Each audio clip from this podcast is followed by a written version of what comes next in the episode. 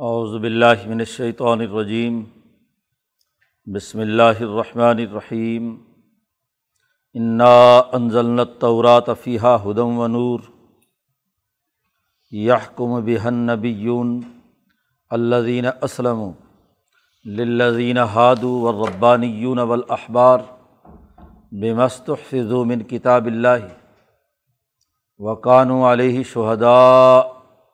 فلا تخشب الناس بخشونی ولا تشتروا بیاتی سمنا قلیلا وملم یحکم بما انزل اللہ فاولئک هم الکافرون وكتبنا علیہم فیہا ان النفس بالنفس والعین بالعین والانف بالانف والاذن بالاذن والسن بالسن والجروح قصاص فمن تصدق بھی فہو کفارۃ اللہ و ملم یحکم بما انضل اللہ فلاکم الظالمون. وقفینہ علا آثارہم بعیسبن مریم مصدق الما بین یدیہ من التورات و آتیناہ الانجیل فیہ ہدم و نور و مصدق الما بین یدیہ من التورات و ہدم و معزۃ للمتقین ولیحکم اہل الانجیل بما انضل اللہ فی و ملم یحکم بما انضل اللہ فلاکم الفاصقون و انضلنا علیک الکتاب بالحق مصدق الما بین یدہ من الکتاب و محیمن علیہ فحکم بینہم بما انضل اللہ ولا تب احوا اہم عما جا من الحق لکل جالنا من کم شراۃم و منہاجا ولو شاء اللہ لجعلکم امتم واحدہ ولا کلی یبلوکم فیما آتا کم فستبق الخیرات الا مرجعکم جمیعاً فیونب اکم بما کن تم فی تختلفون و انح کم بین بما انضل اللہ ولا طب احوا اہم وحضر ہم ان یفتنو کا امبا ذما انضل اللہ علیق فعین طول فعلم انما یرید اللہ ان یصیبہم بباز ذنوبہم و ان کثیرم من الناس لفاسقون اف حکم الجاہلیت یبغون ومن احسن من اللہ حکم القومی یوقنون۔ صدق اللہ العظیم۔ پیچھے بات چل رہی تھی۔ معاہدات پورے نہ کرنے کے حوالے سے یہود و نصارہ کی، کہ باوجود اس بات کے کہ ان پر تورات نازل ہوئی اور ان سے ہم نے میساک لیا تھا، معاہدہ کیا تھا۔ لیکن انہوں نے معاہدات پورے نہیں کیے اور اس کے نتیجے میں وہ سزا کے مستحق بنے۔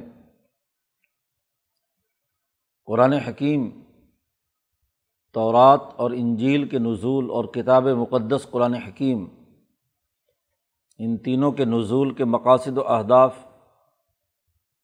یہاں پر بیان کر رہا ہے۔ تینوں جماعتوں کا پیچھے تذکرہ شروع صورت سے چلا آ رہا ہے کہ تینوں سے معاہدات اور میساک ہوئے ہیں۔ اور دو کی خرابیوں یہود و نصارہ کی خرابیوں کے معاہدات کے توڑنے کے نتائج،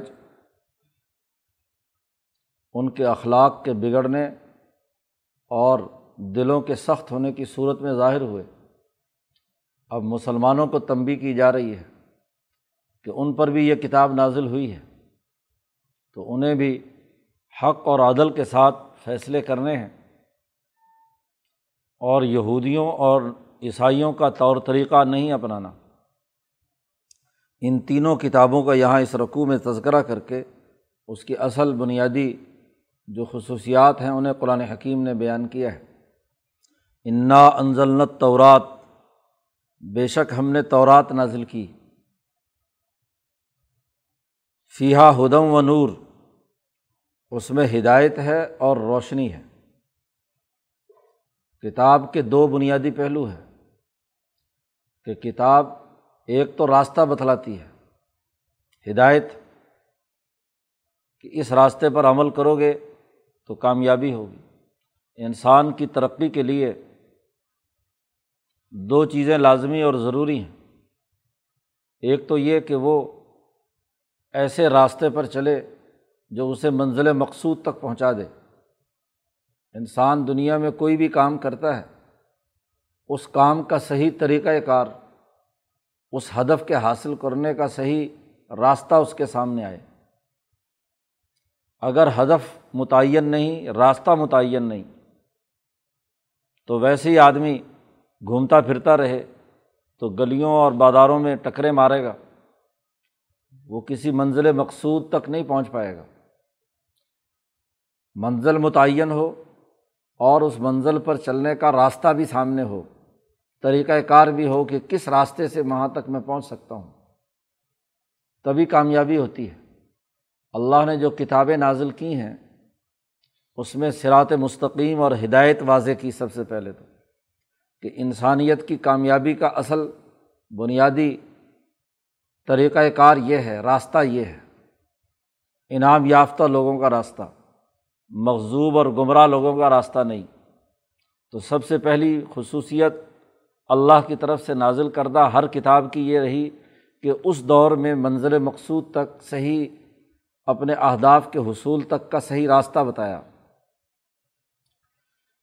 راستہ معلوم ہو جائے، لیکن پہنچنے کی ہمت نہ ہو یا کوئی پہنچانے والا طریقۂ کار نہ بتلائے کہ جس کے ذریعے سے وہاں تک جانا ہے، تو تب بھی مشکلات ہوتی ہیں۔ آپ کو مکان کا پتہ چل گیا کہ فلانی گلی فلاں محلے کے اندر ہے، لیکن وہاں تک جانے کی ہمت نہیں ہے۔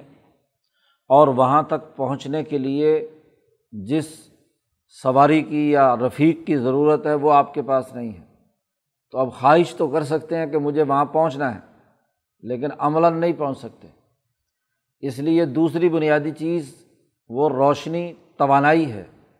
جس توانائی اور ہمت سے انسان چل کر اپنے اس راستے کو اختیار کر کے منزل مقصود تک پہنچے۔ تو دوسری بات یہاں بیان کی، نور۔ اور نور سے مراد ہر دور کے وہ نبی ہیں کہ جن نبی پر، جن انبیاء پر وہ ہدایت نازل ہوئی۔ ان کی زندگی روشنی ہے، نمونہ ہے۔ کتاب تو آپ کے پاس ہو، اس میں راستہ تو لکھا ہوا ہے، لیکن جب کس تب کسی استاد سے، رہنما سے کسی اس راستے پر چلنے والے ماہر سے آپ اس کی رفاقت اختیار نہیں کرتے، اس سے پڑھتے نہیں ہیں، صحبت نہیں اختیار کرتے، اس وقت تک منزل مقصود تک نہیں پہنچ پاتے۔ اس کی زندگی ایک ایسی نورانیت لیے ہوئے ہوتی ہے کہ اس کے ماننے والے اس کی صحبت سے اس راستے پر چلنے کے لیے آگے بڑھتے ہیں۔ وہ توانائی ضروری ہے۔ جس نے راستہ دیکھا ہوا ہے، راستے پر لے جانے کی اس کے اندر استطاعت اور طاقت ہے، تو آدمی جلدی اور آسانی سے پہنچ جاتا ہے۔ ورنہ وہ اصل جگہ پر بھی پہنچنے کے لیے ادھر ادھر آدمی بھٹکتا رہتا ہے، راستے کے مسائل کا پتہ نہیں ہوتا۔ تو ہدم و نور ہدایت بھی ہے اور روشنی بھی ہے۔ اب اس کا نتیجہ یہ تھا کہ یحکم بہن نبی یون ان دونوں چیزوں کو جو روشنی امبیا پر آتی تھی اور جو کتاب امبیا پر نازل ہوتی تھی، اس کے نتیجے میں یحکم و بہا، اس کتاب تورات کے مطابق۔ امبیا علیہم السلام جو تورات کے نازل ہونے سے لے کر انجیل کے درمیانی عرصے میں ہے یعنی موسا علیہ السلام اور عیسیٰ علیہ السلام کے درمیان، جتنے امبیا ہیں اللہ دینہ اسلم جنہوں نے فرما برداری اختیار کی اور یقیناً وہ فرما برداری اختیار کرنے والے تھے۔ اللہ کے حکم کو پورا کرنے والے تھے۔ انہوں نے اسی طورات کے مطابق ہی لوگوں کو دعوت دی، ہدایت کا راستہ واضح کیا اور اپنے عملی کردار اور سیرت سے اس کا عملی طور پر لوگوں کو منزل مقصود تک پہنچانے کے لیے اپنے قلبی اور علمی اور عملی کردار ادا کیا۔ جد وجہد اور کوشش کی۔ ان لوگوں کے لیے للدین ہادو جو یہودی بن رہے تھے یعنی موسا علیہ السلام کی تعلیمات پر ایمان لانے والے تھے، ان کے درمیان تورات کے مطابق ہی انہوں نے فیصلے کیے۔ اور جو ان امبیا علیہم السلام پر اللہ نے نور بھیجا تھا، اس روشنی کو پیش نظر رکھتے ہوئے انہوں نے انسانیت کے فیصلے کیے۔ ان تمام لوگوں کے جو یہودی بنے۔ تو ایسا نہیں ہے کہ کتاب نازل ہوئی ہو اور جو سچے انبیاء ہیں انہوں نے ہاں جی براہ راست یہودیوں کی کامیابی کے احکامات نہ دیے ہوں۔ تو رات میں ہم نے ہدایت اور نور نازل کی اور سب سے پہلا جو عمل ہے وہ امبیا علیہم السلام کا ہے کہ انہوں نے اس کے مطابق یہودیوں کی تعلیم و تربیت کی اور انہیں منزل مقصود تک پہنچایا۔ ون ربانیون امبیا اور ان کے جو حواریین رب والے ہیں، اللہ والے ہیں، انہوں نے بھی یہی دعوت دی کہ یہ تورات کے اندر جو ہدایت اور روشنی ہے، اس کے ذریعے سے کام کریں۔ ربانی وہ رب والا جو امبیا کے ساتھ مل کر امبیا کے مشن کا نمائندہ ہوتا ہے، پیچھے گزرا ہے۔ واقعیم من نبی قاتل ماہو رب یون کثیر کہ کتنے ہی امبیا ایسے گزرے ہیں کہ ان کے ساتھ مل کر ربیون نے یعنی رب والوں نے کردار ادا کیا۔ تو ربیون امبیا کے معاونین ہیں، حواریین ہیں، صحابہ ہیں۔ ولاحبار اور بڑے بڑے علماء، تورات کے جو بڑے بڑے محقق عالم رہے ہیں ہاں جی انہوں نے بھی یہی یہودیوں کے لیے اس کتاب کے مطابق ہی حکم قائم کرنے، نظام بنانے کے لیے انہوں نے کردار ادا کیا۔ یہ کیوں؟ بے مست من کتاب اللہ۔ اس لیے کہ یہ علماء اور ربانیون اور امبیا ان پر ذمہ داری تھی کہ یہ اللہ کی اس کتاب کی حفاظت کریں۔ یہ نگہبان بنائے گئے تھے۔ استحفظو ان کو محافظ مقرر کیا گیا تھا ان تینوں جماعتوں کو امبیا کو، ربیون کو اور اخبار کو، کہ یہ اللہ کی کتاب کے محافظ اور نگران بن کر اس کے لیے کردار ادا کریں گے۔ اور نہ صرف یہ کہ ان پر یہ ذمہ داری عائد کی گئی تھی کہ اللہ کی کتاب کی کامل اور مکمل طور پر حفاظت کریں، بلکہ وہ علیہ شہدا اور انہیں اس کے اوپر خبر گیری کرنے والا نگران مقرر کیا گیا تھا۔ وہ اس بات کی نگہبانی کریں کہ اس کتاب کی احکامات پر من و ان عمل ہو رہا ہے یا نہیں، ان سے گواہی لی جائے گی۔ ہر دور کے انبیاء سے اور ان کے ربانیین اور اخبار سے یہ گواہی لی جائے گی کہ کتاب کے تم ذمہ دار تھے۔ کیا ان لوگوں نے جن کو تم نے دعوت دی، انہوں نے اس بات کو پورے طریقے پر عمل کیا یا نہیں؟ جب یہ بات ہے کہ تورات ایک ایسی مقدس اور جامع ترین کتاب تھی کہ جس پر امبیا ربانیین اور اخبار نے پورے طریقے سے عمل کیا، وہ جو تختیاں موسا علیہ السلام ہاں جی طور پہاڑ سے لے کر آئے تھے، وہ پورا سوسائٹی کے تمام بنیادی امور کے حوالے سے رہنمائی دیتی تھی اور اس پر تمام انبیاء نے اور ربیون اور اخبار نے کردار ادا کیا۔ اب ان لوگوں سے کہا جا رہا ہے جو اس دور کے اپنے آپ کو یہودی کہتے ہیں کہ فلاں تخشب الناس، تم لوگوں سے مت ڈرو وق شونی مجھ سے ڈرو، اور ولا تشترو بھی آیاتی سمن کلیرہ اور میری آیات کو چند ٹکوں کے عوض مت فروخت کرو۔ بعد کے لوگوں نے جیسے جیسے زمانہ گزرا، ان امبیا اور ربیون اور اخبار کی باتیں نہیں مانی۔ علمائے سو آ گئے۔ ایسے اللہ والے اور اخبار آ گئے کہ نام بظاہر ربانی ہے صوفی ہے اور ادھر سے کیا ہے، اپنے آپ کو حبر اور علماء کہتے ہیں۔ لیکن انہوں نے خرابی پیدا کر دی، جس کا تذکرہ قرآن نے دوسری جگہ پر کہا ہے۔ یا الزین آمن ان کثیرم من الحبار ور رحبانی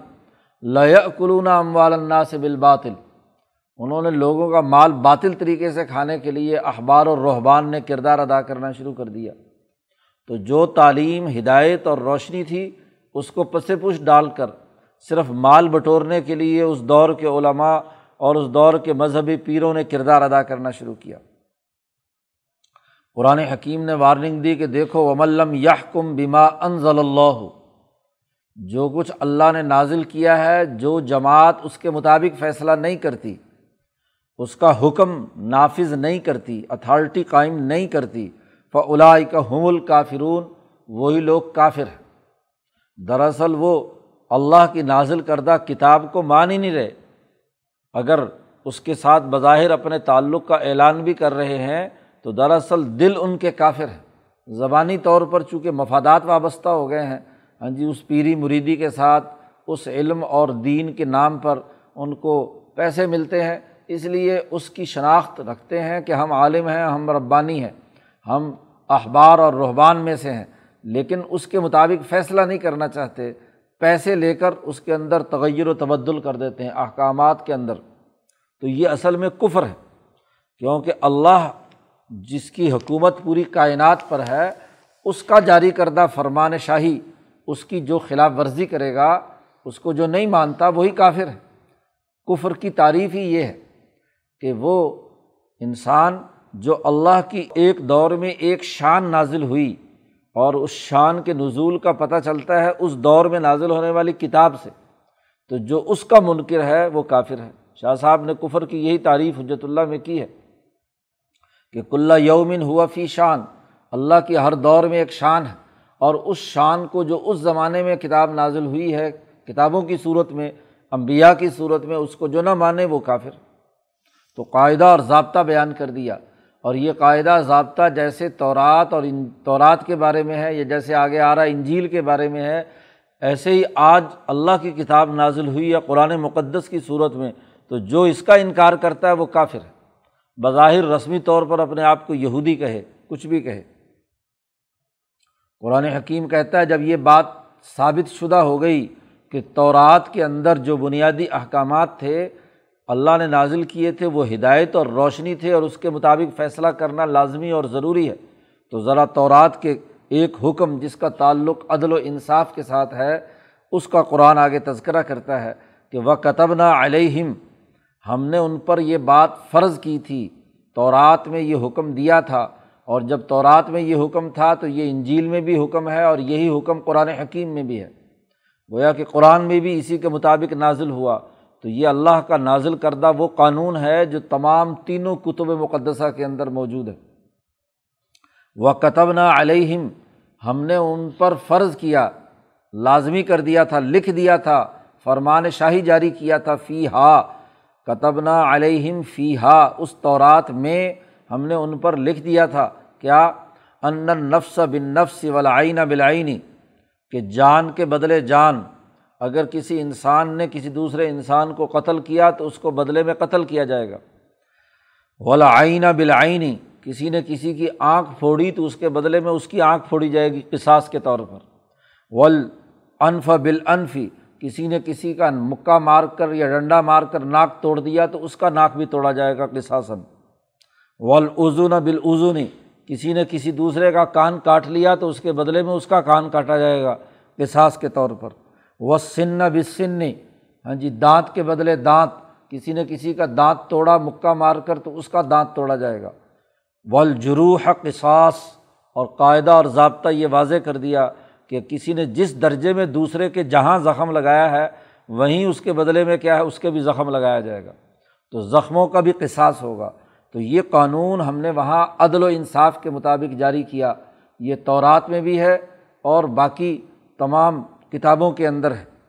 فمن تصدق بھی ہی فہو کفارت اللہ ہاں البتہ جو مضروب ہے یا مجروح ہے کسی کا دانت ٹوٹا، کسی کا کان کاٹا، کسی کا ناک ٹوٹا، اس نے اگر خود صدقہ کر دیا یعنی معاف کر دیا دوسرے آدمی کو کہ بھائی میں اس سے بدلہ نہیں لینا چاہتا، تو فہوا کفارات اللہ، تو یہ اس آدمی کے گناہوں کے لیے کفارہ بن جائے گا، اس مضروب کے لیے، اس مجروح کے لیے جس کا دانت ٹوٹا ہے۔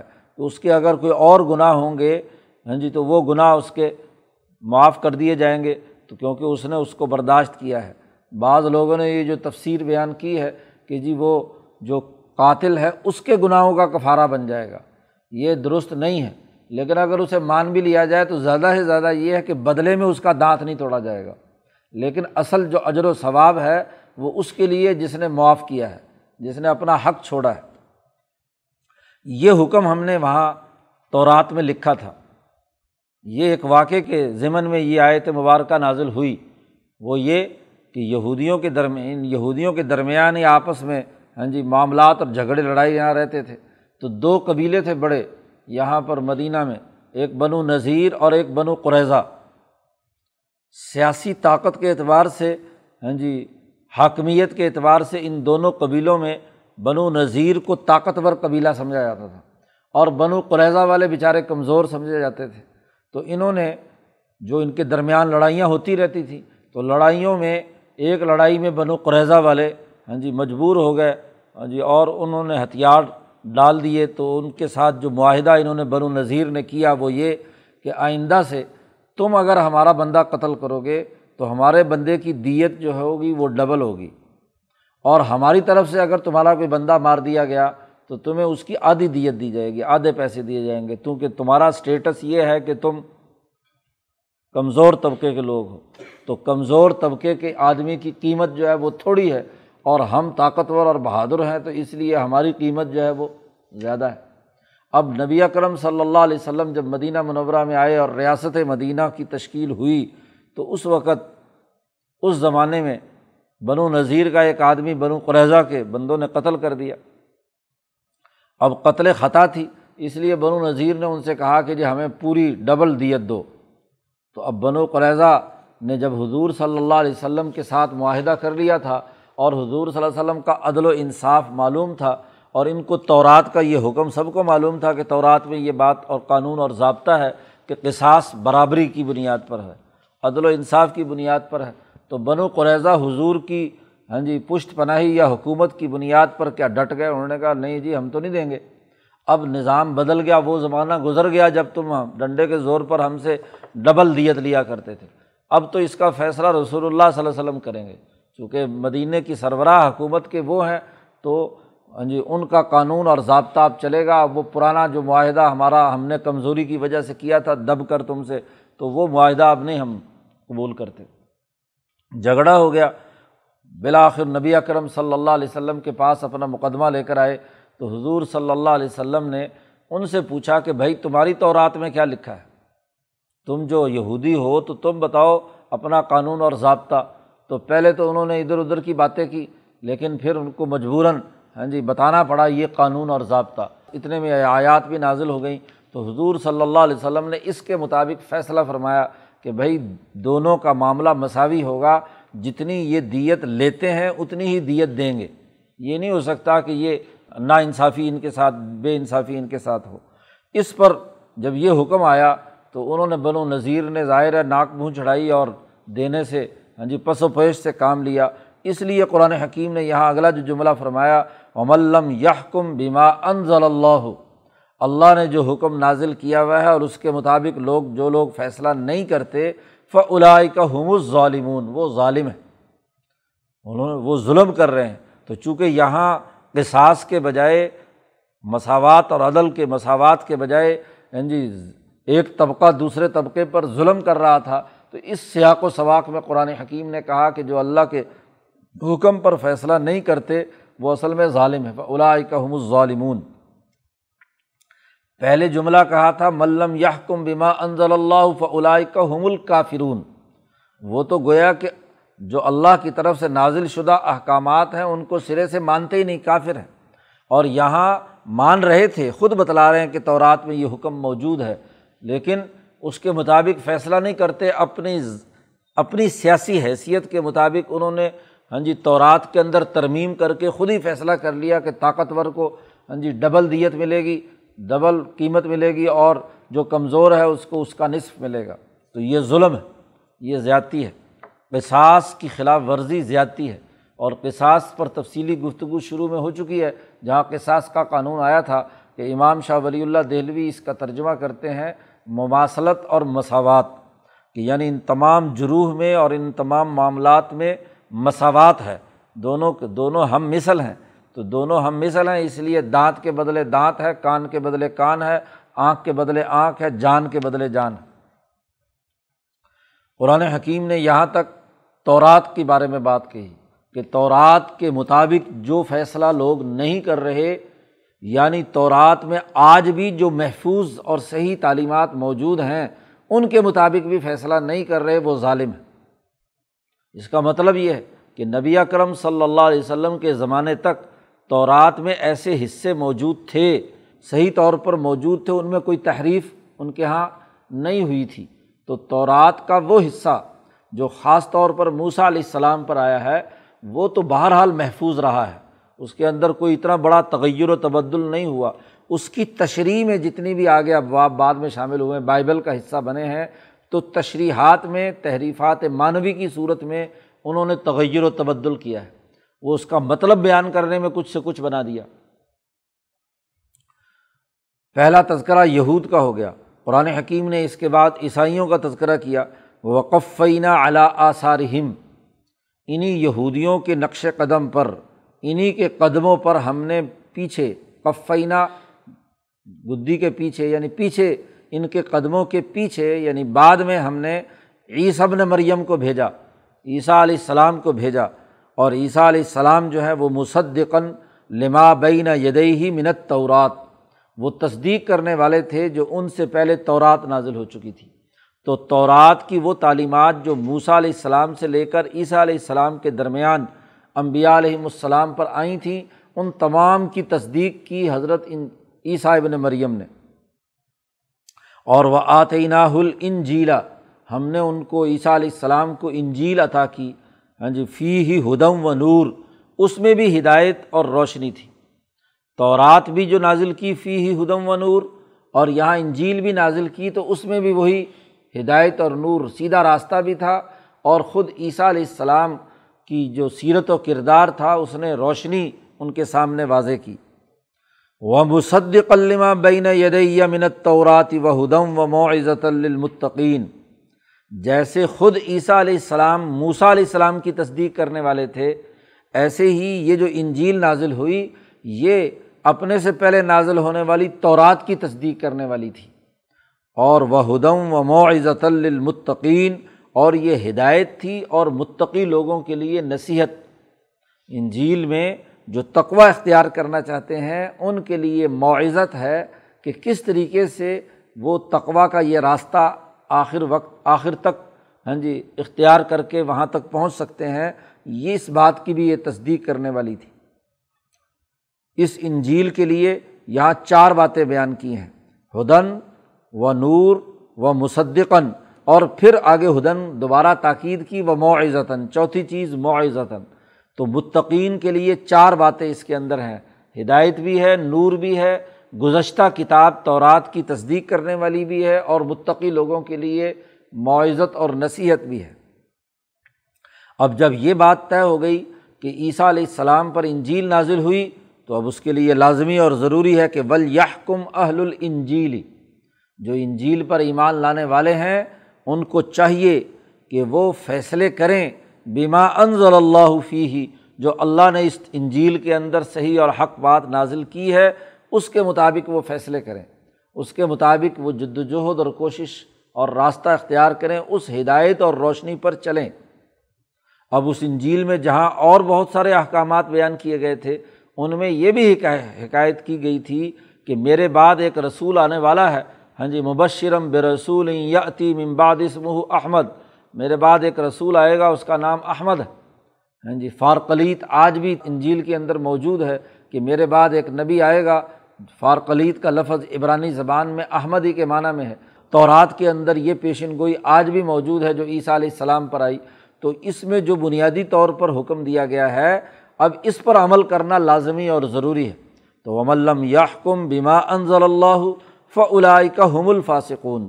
اب یہاں ہاں جی تیسری بات وہی جملہ دہرایا ہے، لیکن اس میں فاسقون کا لفظ کہا کہ جو آدمی اللہ کی نازل کردہ کسی کتاب کے مطابق فیصلہ نہیں کرتا فلائی کا حم الفاسقون۔ وہ معاہدات کو توڑنے والے فاسق و فاجر۔ فاسقین کی تعریف شروع میں اللہ نے پاک نے کی ہے کہ اللہ دین ین قزون عہد اللہ مم بادمی ساقی و یک تعونما امر اللہ بھی صلی یوف صدون فل تو عیسیٰ علیہ السلام کی تعلیمات کے مطابق اب بظاہر عیسائی ہیں۔ عیسیٰ علیہ السلام سے محبت اور عقیدت کے دعوے دار ہیں۔ لیکن عیسیٰ علیہ السلام نے جو عہد لیا ہے، اس کو توڑتے ہیں۔ معاہدات کو توڑتے ہیں، خلاف ورزی کرتے ہیں۔ اور خونی رشتہ داروں کو قتل کرنا چاہتے ہیں، قطع رحمی کرتے ہیں۔ عیسیٰ علیہ السلام کو قتل کرنے کے درپے ہوئے حالانکہ وہ بھی تو بنی اسرائیل میں سے ہیں، وہ بھی ان کے رشتہ دار ہیں۔ تو وہ یہودی جو عیسیٰ علیہ السلام کے قتل کے درپے ہوئے آپ کو ایزا پہنچانے والے ہیں، تو یہی تو فاسق ہیں۔ اور فساد فی العرض مچاتے ہیں۔ چونکہ عیسائیت جو ہے، عیسیٰ علیہ السلام کی تعلیمات وہ عدم تشدد کی تھی اور برداشت کی تھی، نرمی کی تھی۔ اور یہودیوں کے اندر بڑی سختی اور تشدد اور مار دھاڑ کا کی سوچ پائی جاتی تھی یعنی فساد فی العرض کی سوچ تھی۔ تو جو آدمی فسادی ہو، معاہدات کو توڑتا ہو صلا رحمی کے بجائے رشتہ داروں کا خون کا پیاسا بن جائے، وہ فاسق ہے۔ تو قرآن نے اسی تناظر میں یہاں کہا ملم یہ کم بیما انضل اللہ فلائی کا حم الفاسقون۔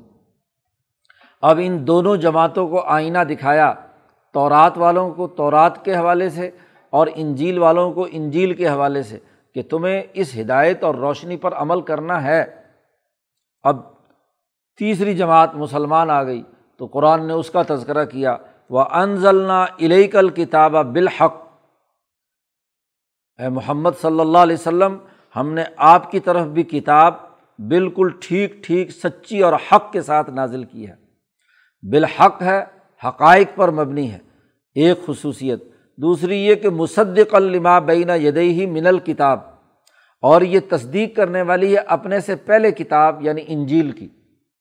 تو دوسری جو الکتاب ہے، چاہے اس میں الفلام جنس کا ہو یا عہد کا ہو، تو اس سے انجیل اور تورات یا تمام صحیفے وہ شامل ہیں۔ اور اگر عہد کا ہو تو پھر کیا ہے؟ انجیل تو یقینی ہے۔ تو اس سے پہلے جو کتاب ہے وہ انجیل ہے۔ گویا کہ قرآن حکیم انجیل کی تصدیق کرتا ہے، تورات کی تصدیق کرتا ہے۔ اس کے اندر جو بنیادی اثاثی امور صحیح ہیں ان کے بارے میں تصدیق کرتا ہے کہ وہ احکامات اور پیغامات صحیح اور درست ہیں۔ بالخصوص وہ بات جو اس کے اندر موجود ہے کہ میرے بعد نبی آئے گا اور اس کا نام احمد ہوگا، یہ کتاب اس کی تصدیق کرتی ہے۔ ایک تو کہا اس کتاب کی خصوصیت یہ ہے کہ یہ حق کے ساتھ نازل ہوئی ہے۔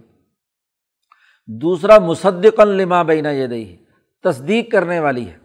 اور تیسری بات کہی وہ محیمن علیہ ہی اور اس کتاب کے مضامین کی نگران ہے۔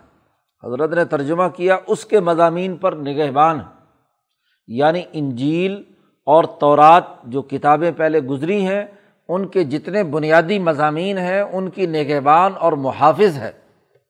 جو اس کی صحیح احکامات اور ضابطے ہیں، اس کو، اس کی یہ نگرانی کرنے والی ہے۔ تو جب یہ ان تمام جو باتیں بنیادی طور پر تورات میں تھیں اور انجیل میں تھیں اور وہ سب کی سب اس کتاب مقدس نے ان کی تصدیق کر دی۔ تو اب ان تمام کی نگہبانی کے فرائض اور ذمہ داریاں بھی قرآن حکیم نے اس کتاب پر عائد کر دی ہے اس لیے اس کتاب نے ان کی جو بنیادی تعلیمات تھی امبیا کی وہ لے لی۔ لیکن جو اس کے اندر انہوں نے تحریفات کی ہوئی تھیں، ان کو کیا ہے؟ فارغ کر دیا۔ نگہبان کا کام یہی ہوتا ہے، نگہبانی کرنے والے کا کام کہ وہ اس کے اندر جو تغیر و تبدل یا تحریفات ہوئی ہوئی ہوں، ان کو ہاں جی ختم کرے اور جو اصل اور اوریجنل تعلیمات ہیں ان کی حفاظت کر کے ان کو آگے لائے۔ اس لیے فہ کم بیما انضل اللہ آپ فیصلہ کیجیے ان کے درمیان۔ اس کے مطابق جو اللہ نے نازل کیا ہے اس کتاب میں۔ اسی واقعے میں جو بنو نذیر اور بنو ہاں جی قریضہ کے درمیان ہے، وہ فیصلے کے لیے حضور کے پاس آئے ہیں۔ تو حضور صلی اللہ علیہ وسلم سے کہا جا رہا ہے کہ آپ نے جو حکم اللہ نے آپ پر نازل کیا ہے اور وہ نازل وہی حکم ہے جو تورات میں بھی تھا اور انجیل میں بھی تھا کہ قطب نہ علیہم فیحہ ان نفس اب نفس ولعینہ بلعین آپ اس کے مطابق فیصلہ کیجیے ولا طب احوا اہم عمہ جا من الحق۔ اور ان کی خواہشات کی پیروی مت کیجیے ان باتوں سے جو آپ پر حق طور پر آ چکی ہیں، ان سے اعراض کرتے ہوئے۔ عن ماں جب بھی آئے گا تو وہ اعراض کے معنیٰ میں ہے۔ کہ آپ اس سے ہٹ کر یعنی جو کچھ اللہ کی طرف سے آپ پر حق آیا، اس سے ہٹ کر، اس کو چھوڑ کر ان کی خواہشات کی پیروی نہ کیجیے یہ اسی واقعے کے ضمن میں، یا ایک اور واقعے کے ضمن میں، یہ یہودیوں کے بڑے بڑے علماء اور مذہبی لوگ جو ہیں، اپنی ان خواہشات کے مطابق حضور کے پاس آئے۔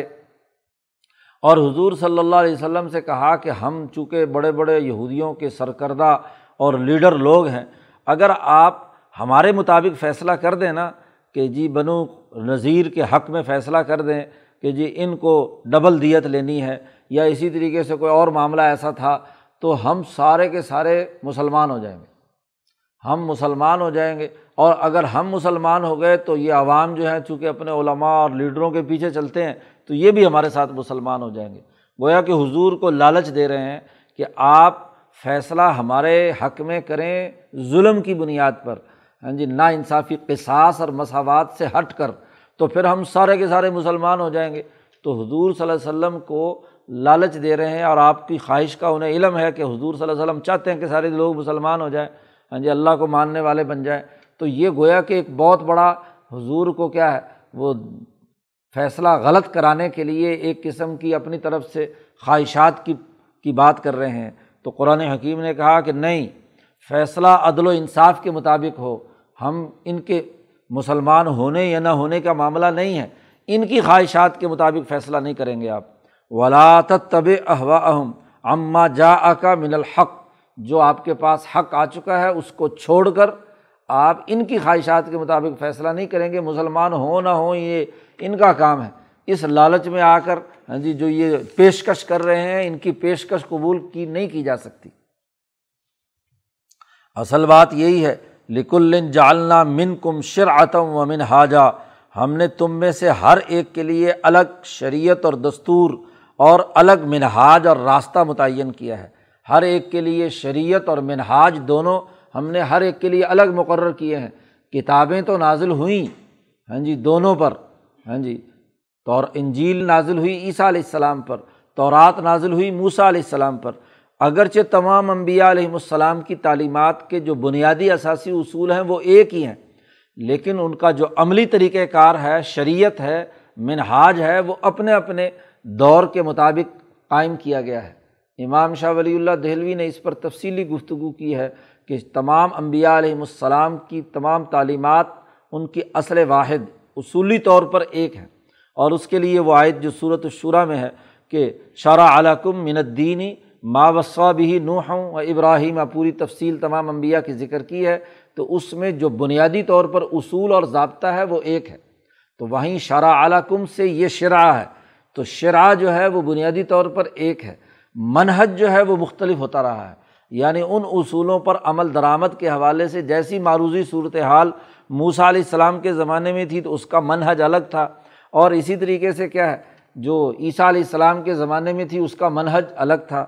اور آج نبی اکرم صلی اللہ علیہ وسلم پر کتاب مقدس نازل ہوئی ہے، تو اس کے مطابق یہاں کی جو ہاں جی مسائل اور مشکلات ہیں، معروضی صورت حال ہے، اس کے مطابق شریعت کا طریقۂ کار متعین ہوا۔ تو اس سے نہیں دیکھنا چاہیے کہ عمل درآمد کا طریقۂ کار کیا ہے، وہ تو الگ الگ ہو سکتا ہے، لیکن بنیادی قانون اور ضابطہ جو ہے، وہ تمام انبیاء کی تعلیمات کا ایک ہی ہے۔ شاہ اللہ لجعلکم امتم واحدہ اگر اللہ چاہتا تو تم تمام کو ایک ہی امت، ایک ہی جماعت بنا دیتا۔ ولا کلی یبلوکم فیما آتا کم لیکن اللہ نے تمہیں آزمایا ہاں جی اس میں جو تمہیں کتاب دی گئی ہے۔ انجیل، تورات، کتاب مقدس، یہ دی گئی ہیں۔ اس کی آزمائش ہے کہ اس کے مطابق تم عمل درآمد کرتے ہو یا نہیں۔ اس میں جو منحج بھی دیا گیا ہے اس کو بھی تم اختیار کرتے ہو یا نہیں؟ اور جو شرع بنیادی طور پر اصول اور ضابطے یا دستور دیا گیا ہے، اس کی تم پیروی کر رہے ہو یا نہیں؟ اب راستے مختلف۔ ہاں جی اور اس کا طریقۂ کار جو ہے، امتحان کے لیے متعین کر دیا۔ اب کیا کرو؟ ہاں جی منہاج اور یہ شرح جس کے اندر جو بھی دور کی معروضی تقاضوں کے مطابق سامنے آئے، لیکن فس طبق الخیرات اب تم دوڑو آگے بڑھ کر جو سب سے بہترین طریقہ ہے۔ اس زمانے میں جو بہترین خیر ہے، خیرات ہے، وہ ظاہر ہے۔ منہج نبوی صلی اللہ علیہ وسلم میں ہے کہ نبی اکرم صلی اللہ علیہ وسلم جن تعلیمات کے مطابق نظام قائم کرنے والے ہیں، تو اس خیرات کی طرف دوڑو۔ اللہ مرجعکم جمیان اللہ ہی کی طرف تم تمام کو لوٹنا ہے۔ فیونبی حکم بیما کن تم فی تختلفون۔ پھر تمہیں بتلائے گا کہ جس میں تم اختلاف کرتے رہے، جہاں جہاں تم نے اللہ کے احکامات کے بارے میں آپس میں اختلاف اور لڑائی جھگڑا کیا، اس کی اطلاع ملے گی۔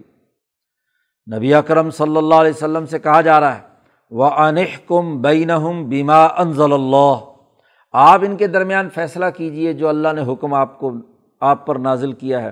ولا طب احوا اہم ان کی خواہشات کی پیروی مت کیجیے یہ جو لالچ دینا چاہتے ہیں کہ اگر آپ نے ہمارے حق میں فیصلہ کر دیا ہمارے لیے ظلم کا یہ فیصلہ کر دیا تو ہم مسلمان ہو جائیں گے اور باقی لوگ مسلمان، ہمارے متبین جو یہودی اور عیسائی ہیں وہ بھی مسلمان ہو جائیں گے۔ تو ایسا مت کیجیے واہ ذر ہم ان سے بچتے رہیے کہ این یفتنو کا امبازمہ انضر اللہ علیق کہ یہ کہیں آپ کو فتن فتنے میں مبتلا نہ کریں کہ اللہ کی طرف سے جو احکامات نازل ہوئے ان میں سے کچھ کے بارے میں۔ پورے طور پر تو یہ آپ کو کسی اس میں نہیں ڈال سکتے۔ لیکن اس معاملے میں خاص طور پر یہ قصاص کے معاملے میں عدل کی بنیادی روح کی خلاف ورزی کرتے ہوئے یہ بن و نذیر والے اپنے حق میں فیصلہ لینا چاہتے ہیں کہ ہم ہم تو پوری دیت وصول کریں اور بن و قریضہ والے ہاں جی وہ آدھی دیت لیا کریں۔ تو یہ جو نا انصافی کا فیصلہ آپ سے یہ کروانا چاہتے ہیں، اپنی خواہشات کے مطابق تو اس بعض ما انضر اللہ علیہ کی خلاف ورزی کرتے ہوئے ان کی جو فتنے میں آپ کو ڈالنا چاہتے ہیں، ان سے بچتے رہیے آپ۔ گویا کہ جو شروع صورت میں بنیادی قانون اور ضابطہ بیان کیا گیا تھا کہ عدل و انصاف سے کام لینا ضروری ہے، عدل و انصاف سے ہی معاہدات کی پاسداری ہونی ہے۔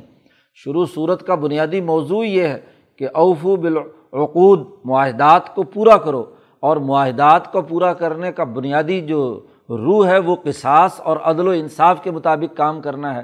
تو عدل پر کوئی کمپرومائز نہیں ہو سکتا۔ اس سلسلے میں یہ جو پیشکش بھی کریں، اس سے آپ بچتے رہیے۔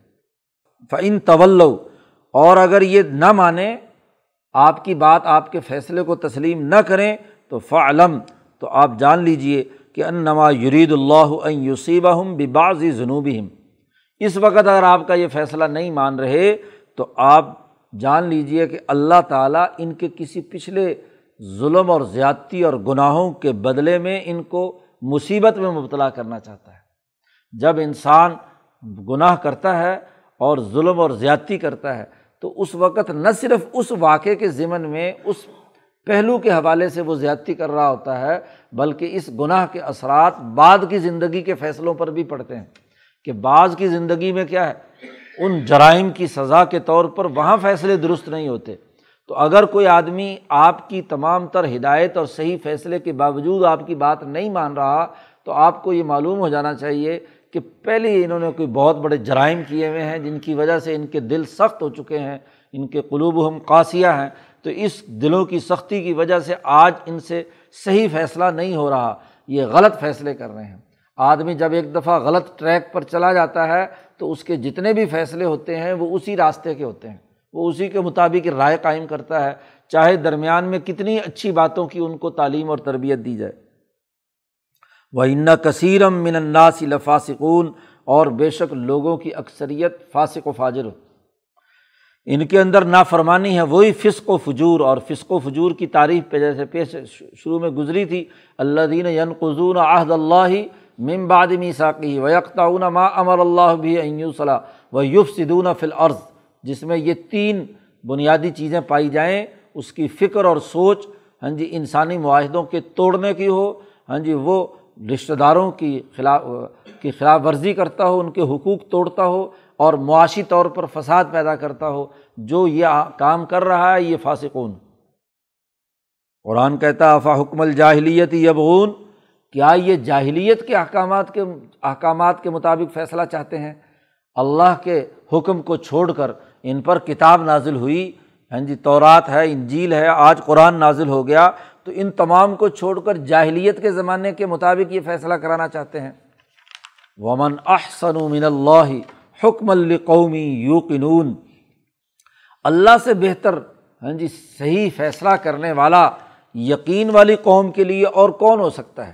اللہ ایک فیصلہ کر رہا ہے، جو اس کائنات کا حکمران ہے، شہنشاہ مطلق ہے، اس کی حکمرانی ہے۔ تو جو حاکم اعلیٰ ہے، اس کی بات تو مانتے نہیں ہاں جی۔ اور جو جاہلیت کے اور ظلم کے فیصلے ہیں ان کو قبول کرنے کے لیے تیار ہوتے ہیں۔ تو کیا ہاں جی سوالیہ قائم کر کے ان کے غلط کردار اور رخ کے کی نشاندہی کی ہے اور بتلایا کہ صحیح فیصلہ ہاں جی انہیں لوگوں کا ہے جو یقین رکھنے والے ہیں۔ جو اللہ کی حکمرانی پر یقین رکھتے ہیں، وہ اللہ کے فیصلوں کو قبول کر کے اس کے مطابق عمل درآمد کرنے والے ہیں، وہی کامیاب ہیں۔ تو اس رقوع میں قرآن حکیم نے تینوں جماعتوں کو آئینہ دکھایا ہے۔ یہودیوں پر تورات عیسائیوں پر انجیل اور مسلمانوں پر قرآن حکیم۔ ان تینوں کے نزول میں تینوں جماعتوں سے کہا گیا ہے کہ جو اللہ تبارک و تعالیٰ نے حکم نازل کیا ہے، اس کے مطابق فیصلہ کریں۔ اس کے مطابق جد وجہد کا راستہ اختیار کریں۔ اللہ تعالیٰ قرآن حکیم کو سمجھنے اور عمل کرنے کی توفیق عطا فرمائے۔ اللہ